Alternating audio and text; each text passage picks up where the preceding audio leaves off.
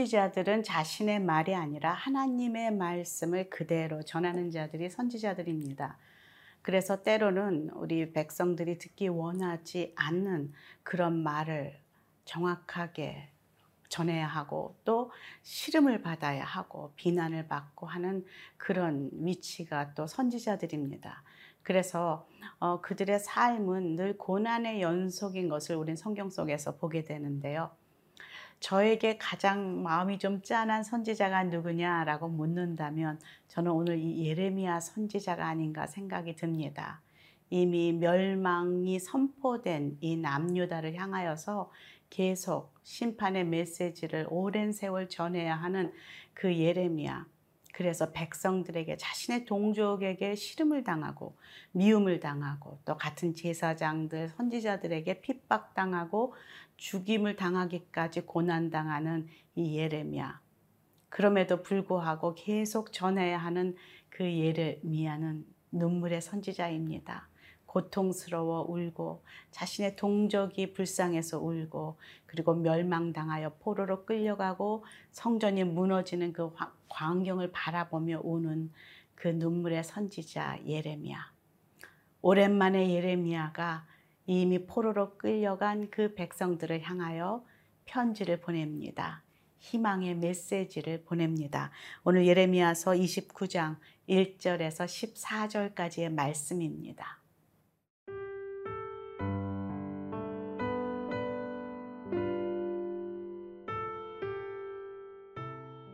예레미야 29장 1절에서 14절 말씀입니다.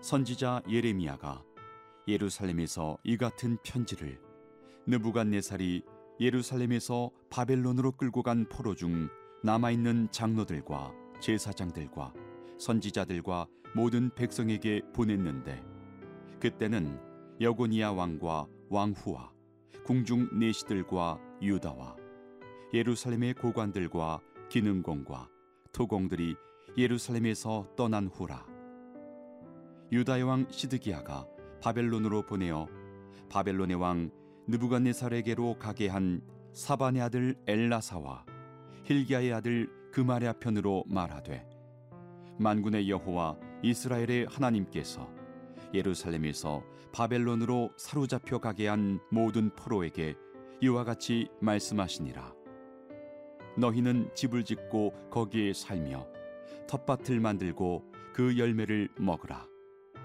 아내를 맞이하여 자녀를 낳으며 너희 아들이 아내를 맞이하며 너희 딸이 남편을 맞아 그들로 자녀를 낳게 하여 너희가 거기에서 번성하고 줄어들지 아니하게 하라. 너희는 내가 사로잡혀 가게 한 그 성읍의 평안을 구하고 그를 위하여 여호와께 기도하라. 이는 그 성읍이 평안함으로 너희도 평안할 것임이라. 만군의 여호와 이스라엘의 하나님께서 이와 같이 말씀하시니라.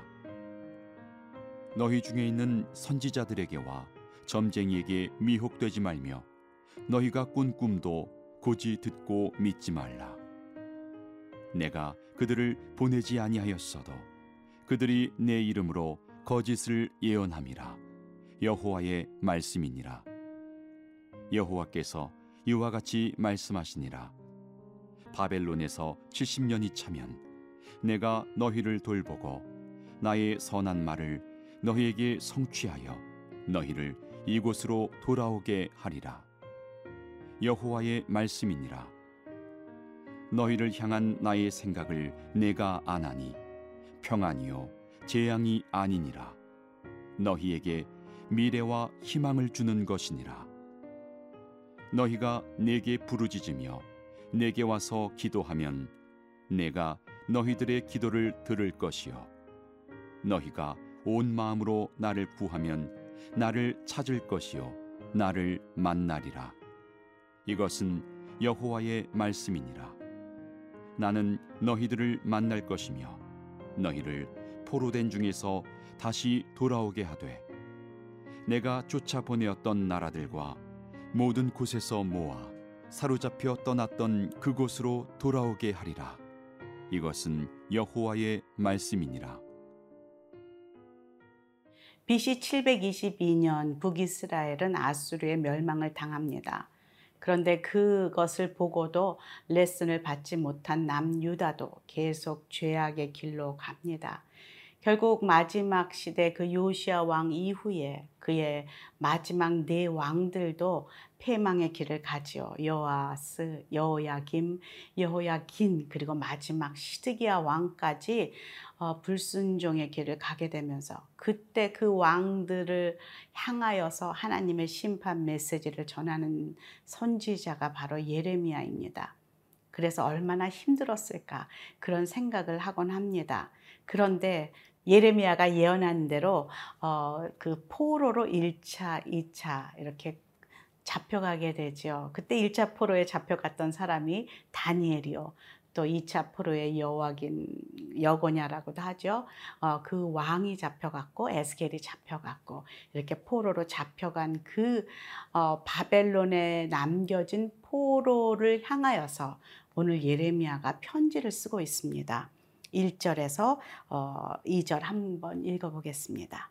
선지자 예레미야가 예루살렘에서 이 같은 편지를 느부갓네살이 예루살렘에서 바벨론으로 끌고 간 포로 중 남아있는 장로들과 제사장들과 선지자들과 모든 백성에게 보냈는데 그때는 여고니아 왕과 왕후와 궁중 내시들과 유다와 예루살렘의 고관들과 기능공과 토공들이 예루살렘에서 떠난 후라. 1차, 2차 포로에 끌려간 그 사람들의 그 이름들이 나오고 있습니다. 특별히 이 여고니아 왕은 어, 여호야긴 왕이라고도 하는데요. 이 부인과 궁중 내시들과 많은 그 기능공들, 사실 그 당시에 포로로 끌려간 사람들은 어, 전문가들이요. 그리고 귀족들이요. 그리고 많은 사람들에게 존경을 받는 그런 사람들이 끌려갔습니다. 그들에게 지금 예레미야가 편지를 보내고 있다는 것이죠. 그들의 마음은 어떠할까요? 얼마나 불안하고 얼마나 두렵고 어쩌다 내가 여기에 이렇게 끌려왔는가? 나는 다시 돌아갈 수 없는 것인가? 이곳에서 얼마나 더 있을 것인가? 하나님은 우리를 정말 버리고 저주하셨는가? 여러 가지 두려움 가운데 있을 그들에게 예레미야는 이렇게 편지를 쓰고 있습니다. 5절에 보니까 너희는 집을 짓고 거기에 살며 텃밭을 만들고 그 열매를 먹으라. 아내를 맞이하여 자녀를 낳으며 너희 아들이 아내를 맞이하며 너희 딸이 남편을 맞아 그들로 자녀를 낳게 하여 너희가 거기에서 번성하고 줄어들지 아니하게 하라. 지금 집을 짓고 결혼해서 아이들 낳고 자녀들이 또 아이를 낳고 그렇게 살아라 한다는 것은 무슨 이야기입니까? 니네들이 생각하는 것처럼 그렇게 금방 오지 않을 거니까 조급하게 생각하지 말고 그곳에서 오랜 세월 살 생각으로 마음을 바꾸어라. 확실하게 말씀한 적이 있죠. 70년의 세월을 그 바벨론에서 보낼 테니까 너희들이 그곳에서 정착하라 라고 말하고 있습니다. 여러분 우리가 일제 36년에 언어가 바뀌고 우리들의 생각이 바뀌고 했던 것을 우리는 기억합니다. 거의 그것의 두 배인 70년을 그 포로 생활을 하는 그들을 한번 상상해 보십시오. 지금 그들에게 지금 잘 살고 있어라. 거기서 너의 민족이 번성하고 믿음을 지키며 살아라. 그리고 마지막 7절 이렇게 말합니다. 너희는 내가 사로잡혀 가게 한 그 성읍의 평안을 구하고 그를 위하여 여호와께 기도하라.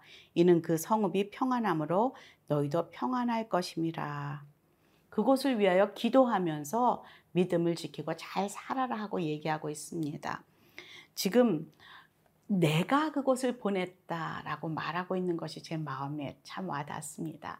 왜냐하면 저도 어릴 때 미국으로 이민을 간 경험이 있는 사람입니다.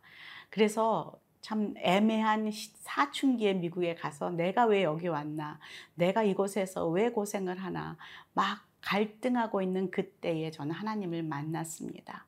그리고 나를 그곳에 보내신 분이 하나님이신 것을 알았습니다. 그곳에서 하나님을 만나게 하신 그 하나님이 나에게 말씀하실 때 그것이 내가 인정이 되고 그것이 내가 믿음으로 받아졌을 때 저의 삶은 완전히 달라질 수 있었다는 것이죠. 인내할 수 있었고 소망을 가지고 보내신 분이 하나님이시니 하나님께서 선하게 이루실 것이라는 믿음이 생기고 그 후에 나의 삶은 환경이 변한 것이 아니라 나의 생각과 믿음이 달라졌기에 감사하며 기쁨으로 살 수 있었던 저의 경험을 기억합니다. 이들도 이것을 믿어야 합니다. 70년 기다리자 소망 가운데 이것이 하나님의 메시지입니다.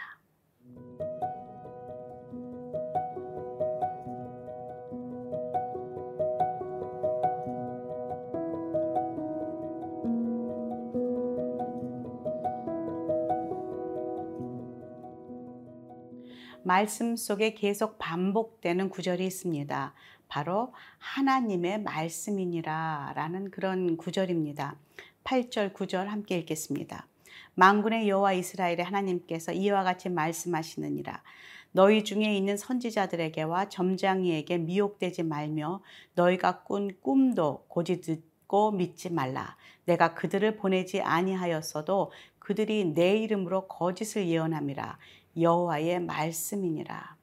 여기 보니까 거짓 선지자 그리고 점쟁이에게 미혹되지 말라라고 말하고 있습니다.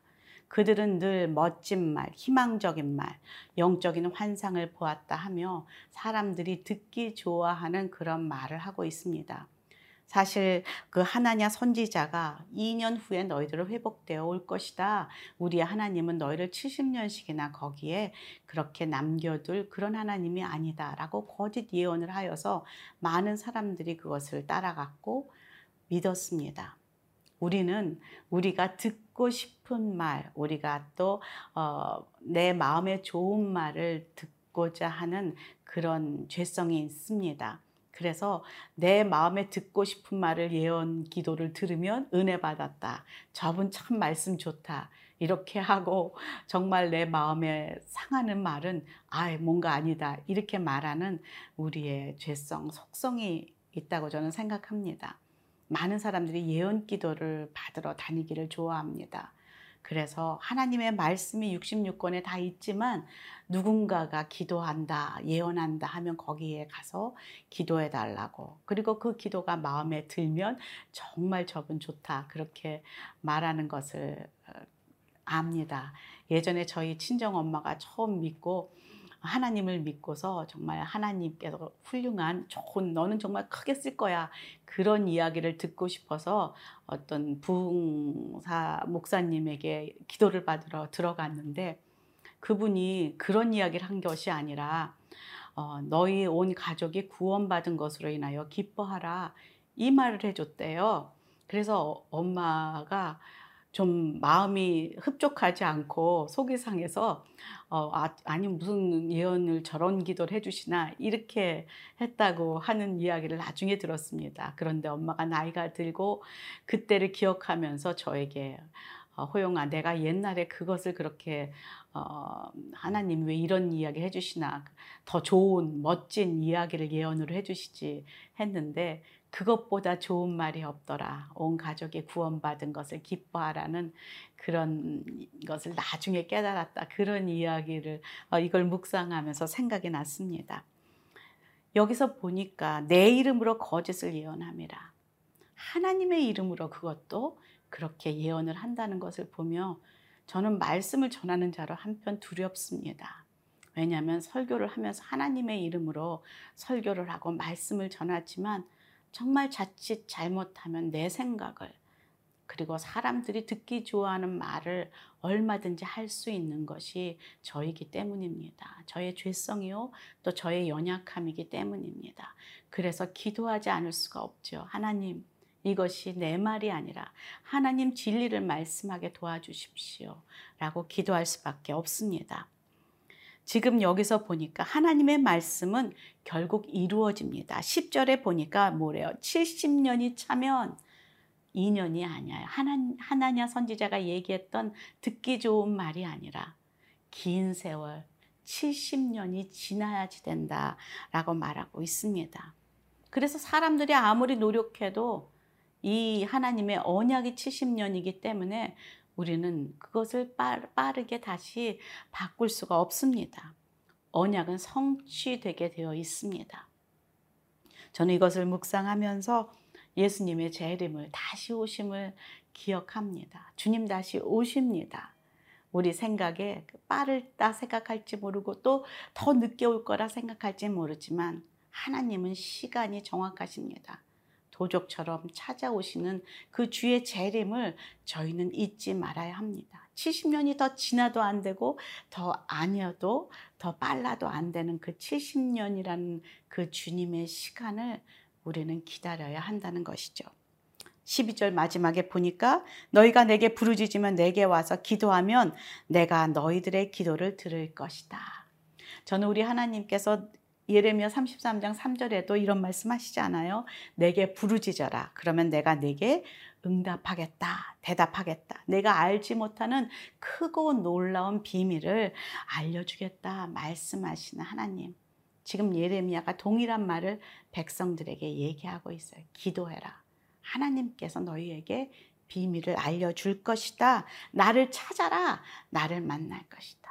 그 포로로 잡혀간 백성들이 70년 동안 잊지 말고 그들이 하여야 할 것은 바로 기도입니다. 그리고 하나님을 바라보는 것이요. 하나님을 찾는 것입니다. 그때 하나님이 말씀하십니다. 내가 듣고 너와 함께 하겠다. 말씀하십니다. 오늘도 바벨론에도 계시고 예루살렘에도 계시고 어디에나 계시는 그 우리 하나님 그분을 바라며 찾으며 기도할 때 응답하시는 그 하나님을 만나는 귀한 은혜가 저와 여러분에게 있기를 간절히 기도합니다.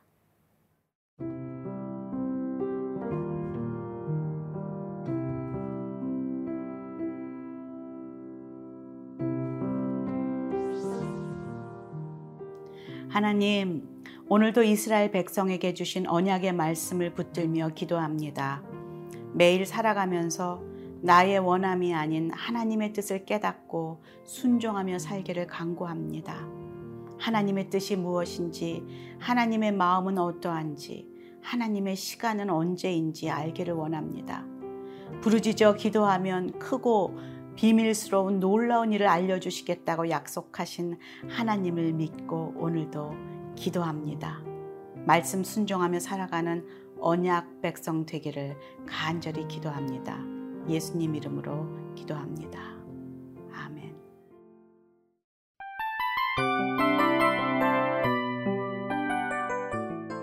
이 프로그램은 청취자 여러분의 소중한 후원으로 제작됩니다.